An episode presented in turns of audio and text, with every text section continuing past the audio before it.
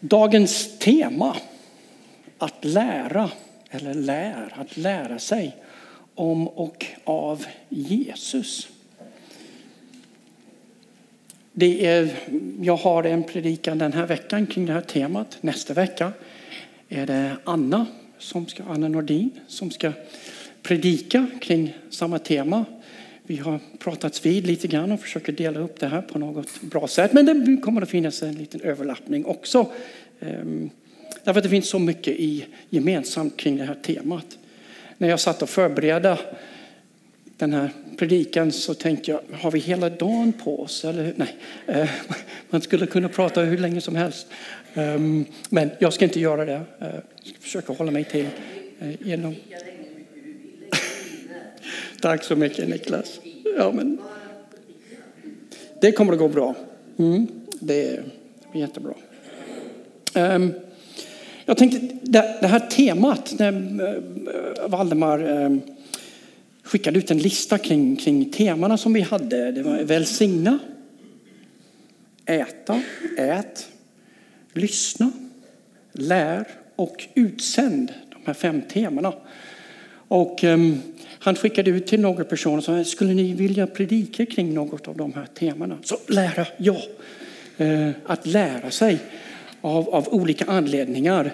Delvis har jag varit i en situation där jag har behövt lära mig som student, som elev, som människa när vi lär oss. Och jag blev fascinerad av hur, hur det funkar, hur vi lär oss saker och ting. Och i ett annat perspektiv så har jag också undervisat. Och um, som pedagog eller som när man undervisar på, på högskolan, man har studenter, så är det en jätteutmaning att uh, hitta ett sätt att motivera studenter. Att få studenter att motiveras. De ska fokusera. De ska kunna fundera på saker och ting. Och en, den stora utmaningen i det här, när man har studenter, när man har elever, är att hitta en gemensam grund för att de ska kunna ta emot och lära sig saker och ting.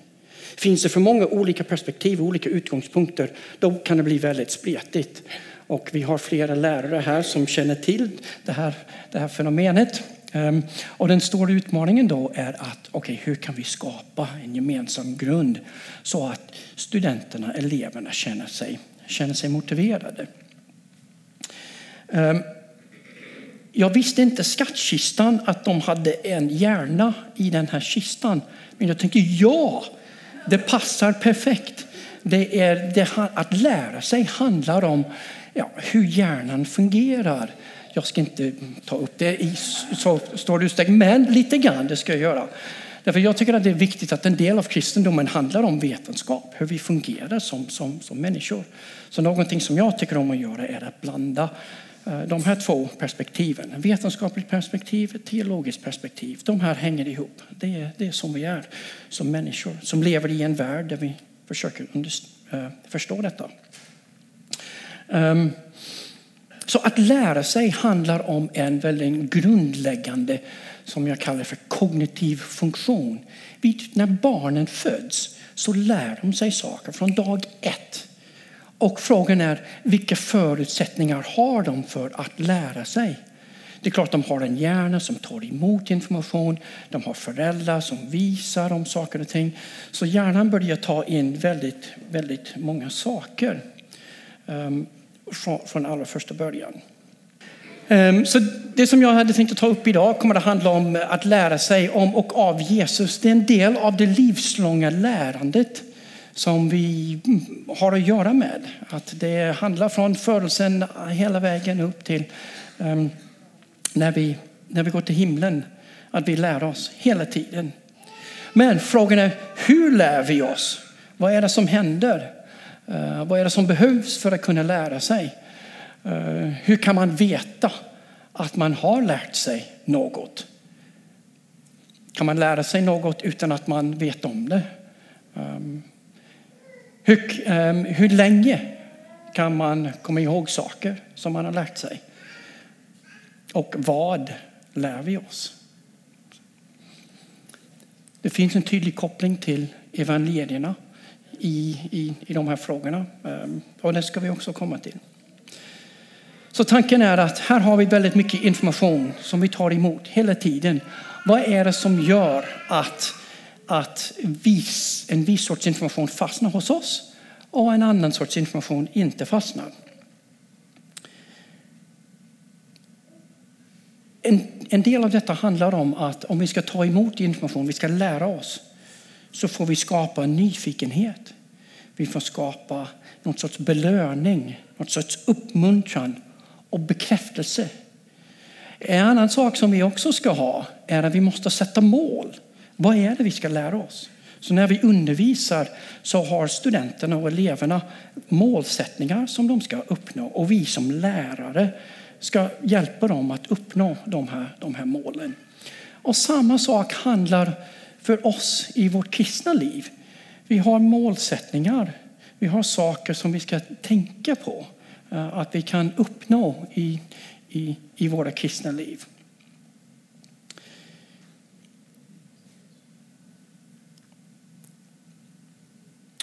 Vad man ska lära sig eller hur vi lär oss handlar rätt mycket om vad vill man lära sig?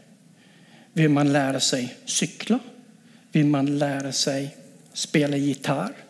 Vill man lära sig fakta? Vill man lära sig ett nytt språk?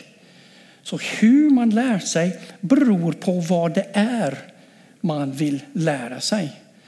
Så att cykla kanske inte handlar först och främst om att man öppnar någon instruktionsmanual och läser hur man gör.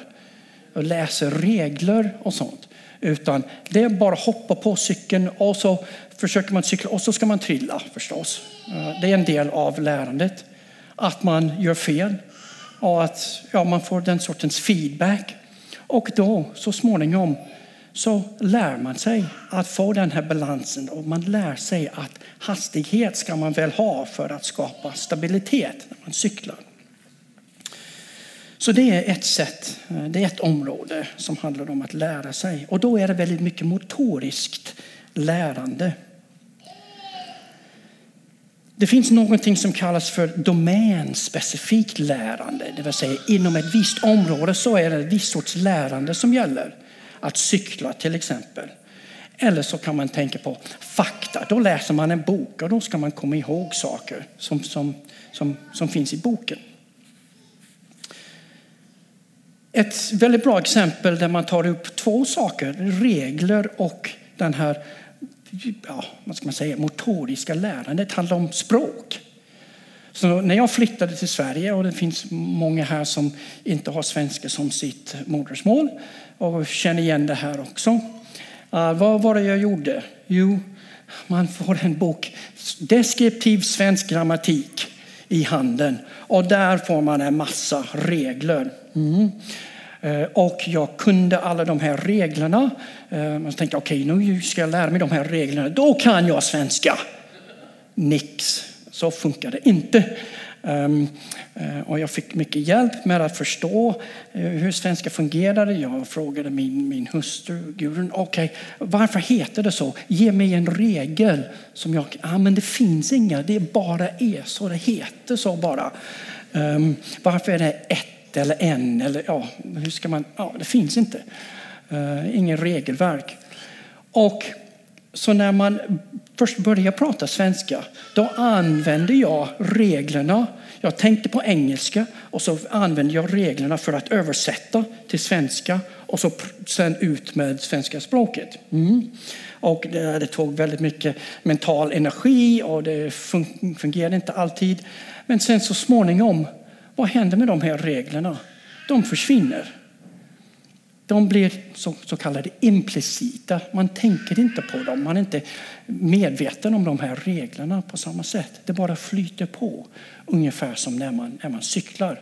Så här är ett väldigt bra exempel på det här, den här övergången mellan regler och att veta eh, vad reglerna är och till det här mer eh, eh, motoriska. Att det här ja, bara fungerar.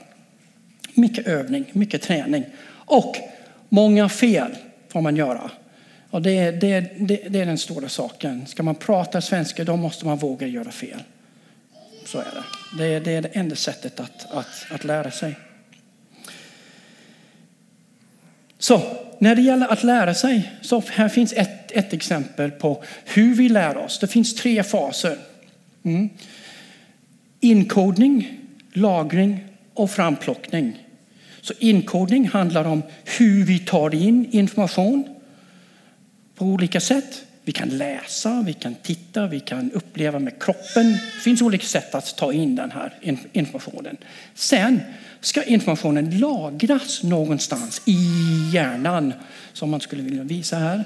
Man kunde visa var kanske också. Men lagring, informationen lagras på något sätt överallt eh, i hjärnan. Mm. Sen är det framplockning. Sen är det så att eh, ja, man, ska, man kan ställa en fråga, man kan säga cykla och då plockar man fram den här motoriska informationen och så cyklar man. Mm. Så det är tre, tre viktiga um, faser där. Det gäller också för oss som kristna att ta emot, att lagra och så sen att plocka fram genom att agera, genom att kunna prata med personer också. Berätta om vem är Jesus? Vem är han? Det här andra sättet pratade jag också om och det kallas för procedurminne eller muskelminne, motoriskt minne som handlar om kroppens minnesförmåga. Och det är fantastiskt eh, egentligen därför att många gånger så behöver vi inte tillgång till information i huvudet. Det är bara att köra och kroppen vet hur man gör. Eh, ibland så gör det inte det eh, och det händer saker. Men om, man tränar så får man igång den här, det här procedurminnet. Det som är intressant är det här, det här procedurminnet som jag nämnde tidigare det, det, det, finns inte explicit. Vi kan inte liksom plocka fram det eh, genom att berätta. Vi kan plocka fram det genom att agera. Det är så framplockningen gäller för procedurminnet. Man säger, vi, vi, vi agerar, gärningar. Då visar vi detta. Hur kan man veta att man har um, lärt sig något?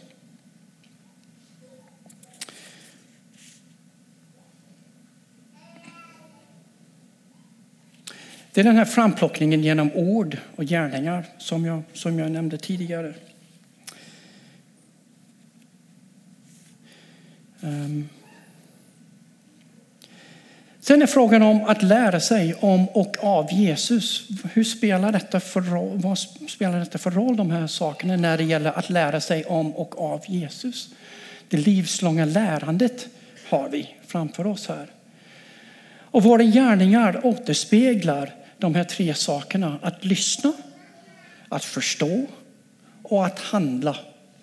Så våra gärningar behöver alla de här tre aspekterna eh, för att kunna lära sig eh, om och av, av Jesus.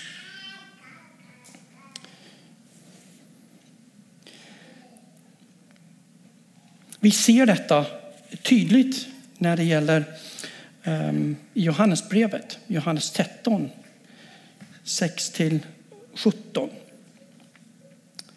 Som jag skulle vilja läsa här. Det är jätteintressant. Här var det Jesus strax före ehm, att han skulle korsfästas och han träffar sina, sina lärjungar. Och när han kom till Simon Petrus sade denne till honom, Herre, ska du tvätta mina fötter? Jesus svarade, vad jag gör förstår du inte nu, men senare ska du fatta det. Petrus sade, aldrig någonsin får du tvätta mina fötter. Jesus sade till honom, om jag inte tvättar dig har du ingen gemenskap med mig. Då sa Simon Petrus, Herre, tvätta inte bara mina fötter utan också händerna och huvudet. Men Jesus sa till honom, den som har badat behöver, in, behöver bara få fötterna tvättade. I övrigt är han ren. Och ni är rena, dock inte alla. Han visste nämligen vem som skulle förråda honom och därför sa han att de, in, att de inte alla var rena. När han hade tvättat deras fötter och tagit på sig manteln och lagt sig till bords. Ingen sa eh, han när han hade tvättat deras fötter och tagit på sig manteln och lagt sig till bords igen sa han till dem. Förstår ni vad det är jag har gjort med er? Ni kallar mig mästare och herre och det är med rätta, för det är jag. Om nu jag som är er herre och mästare har tvättat era fötter är också ni skyldiga att tvätta varandras fötter. Jag har gett er ett exempel för att ni ska göra som jag har gjort med er. Sannerligen, jag säger er, en tjänare är inte för mer än sin herre och en budbärare inte för mer än den som har sänt honom. Vet ni detta är ni saliga om ni också handlar så. Här handlar om handling. Här handlar om att använda kroppen för att uttrycka den kärlek och den kunskap om Gud, om Jesus. Att tvätta fötter, att agera, att handla i våra gärningar. Det kräver en förståelse kring av vem, vem, vem Gud är. Här är också väldigt viktigt att Jesus visar genom sina handlingar både kärlek och ödmjukhet. Och här är en, en ödmjukhet som, är, som visar en fantastisk ödmjukhet. Petrus, han säger, vänta nu. Det är inte ditt, din status här. Det är inte så jag har tänkt på dig. Jag har inte tänkt på dig att du ska tvätta mina fötter. Men Jesus visar en oerhört ödmjukhet och visar ska ni, ska ni leva enligt mina ord? Ska jag vara er herre? Då är det detta som gäller. Den här sortens ödmjukhet. Tvätta varandras fötter. Så det var en, en, en insikt till, till um, Petrus då. Att um, oh, Jesus visar oss någonting oerhört, oerhört viktigt. Så Petrus hade andra förväntningar om Jesus handlingar. Så frågan är, som vi kan ställa oss själva, vad är våra förväntningar på varandra här? Vad är våra förväntningar på personer vi jobbar med? Våra grannar? Vilka förväntningar har vi, har vi på dem? På oss i den här församlingen?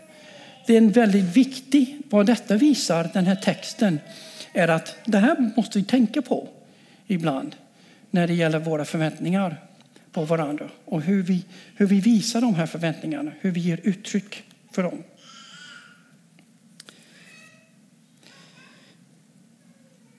Att lära sig om och av Jesus och det livslånga lärandet. En annat jätteviktigt sammanhang då handlar om den sanna vinstocken, att bli kvar i, i Jesus Kristus. Det här handlar rätt mycket om att inte bara att handla, men att läsa, att ta till sig Bibelns kunskap och det som Bibeln har att säga om Jesus Kristus. Vi läser detta från eh, Johannes 15, vers 1-10. Jag är den sanna vinstocken och min fader är vinodlaren.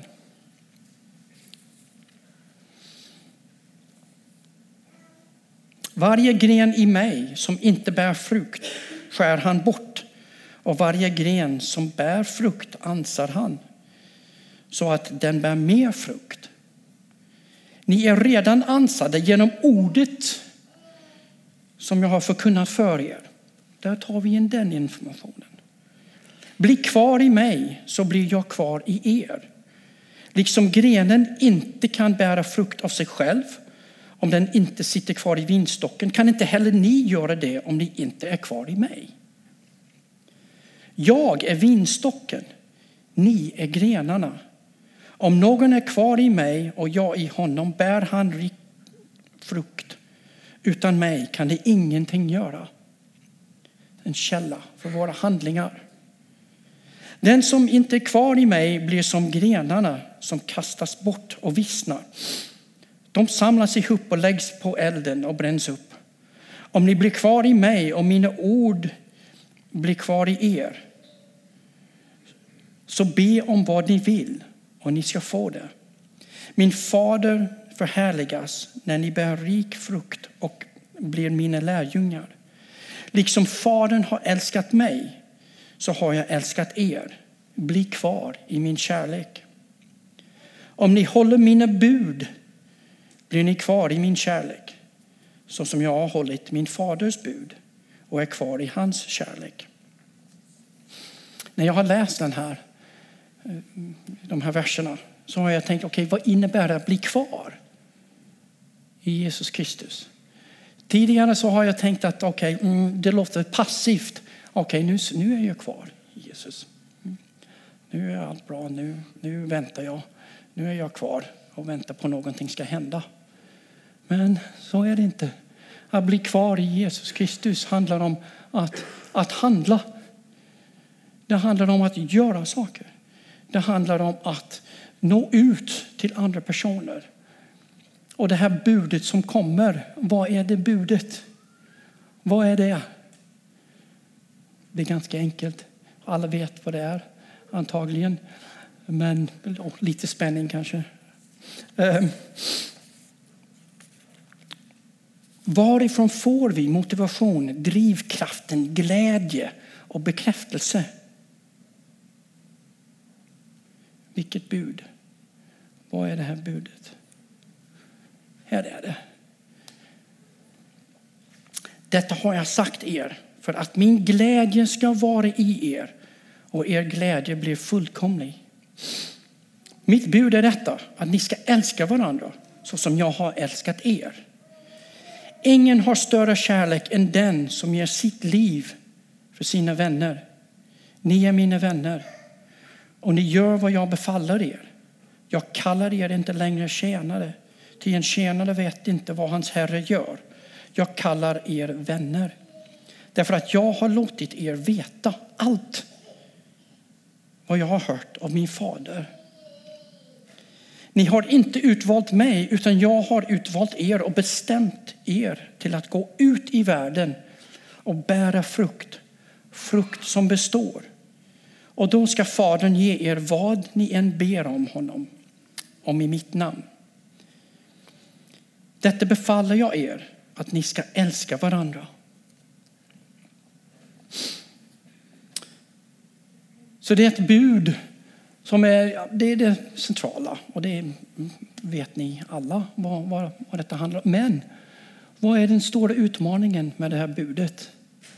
Det är inte lätt att visa den här, den här kärleken eh, hela tiden. Dagligen, varje dag. Gud hjälp mig att älska personer som jag kommer i kontakt med. Gud hjälp mig att älska mina medarbetare, mina grannar. Även i konfliktsituationer. Hur gör jag det? Jag kan säga att jag får hjälp med den här frågan ibland när jag befinner mig i konfliktsituationer som tar så mycket energi. Ni som vet, och alla vet här, när, när ni är i konflikt med en person, det är oerhört jobbigt kan det bli. Um, och det tar mycket energi. Allt det här positiva, det fantastiska, eh, belöningar och sånt, det, det tar andra plats. Det, det som tar mest plats är negativa saker. Man kan bli väldigt upptagen av de här sakerna. Och det visar sig i beslutsfattande också. Att folk fastnar. Om det är en liten negativ sak så fäster man liksom stor uppmärksamhet på det när det gäller till exempel kursvärderingar man skulle kunna få. Fina kursvärderingar. Men här fanns en sådär, ah, det här saknade jag. Eller ah, det här, oh, ah, katastrof. Uh, så kan man tänka, man kan känna det. Även om man, man sen försöker, okej okay, här finns mer positiva saker än negativa saker. Men känslomässigt så fastnar man vid de här negativa sakerna. Och den stora frågan då är kärleken. Hur kan man hur kan man ta fram kärleken i de här olika, olika situationerna? Och visa det, att leva enligt Guds, Guds kärlek, enligt det här budet. Som avslutning så skulle jag vilja säga den, den glädjens utmaning är att leva ett kärleksfullt liv det som ger oss kraft, det som ger oss motivation i allt det vi gör är, är Guds kärlek. Kan vi ta till oss det? Kan vi få in det i våra liv genom den heliga Ande som leder oss i olika situationer? Så är det en fantastisk målsättning för oss. Ehm, jag säger detta som en stor utmaning för att jag själv brottas med det. Så jag säger till mig själv, det här är den stora utmaningen jag har. Och den stora utmaningen som vi har som en församling och som kristna. Att hitta den här glädjen som sprider sig. Att leva evangelierna. För att kunna göra det så måste vi få läsa evangelierna. Och här finns också en utmaning. Att jag ska avsätta minst ett tillfälle i veckan för att lära mig om Jesus.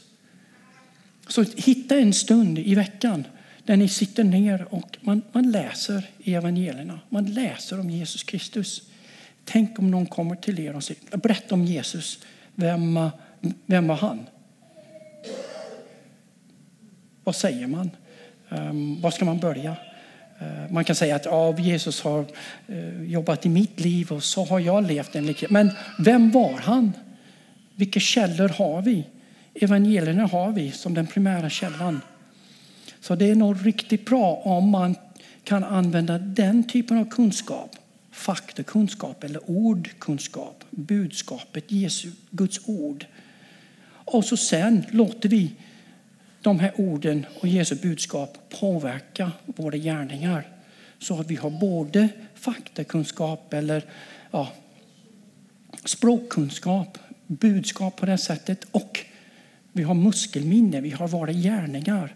Vi går ut och vi handlar. Och den yttersta, yttersta målsättningen är att vi inte ens behöver tänka på det. Vi lever ett liv där den heliga Ande leder oss. Vi går upp på morgonen och så kör vi. Och vi tack Gud för den heliga Ande. Vi lever ett liv enligt evangelierna. Det är den utmaningen som vi har.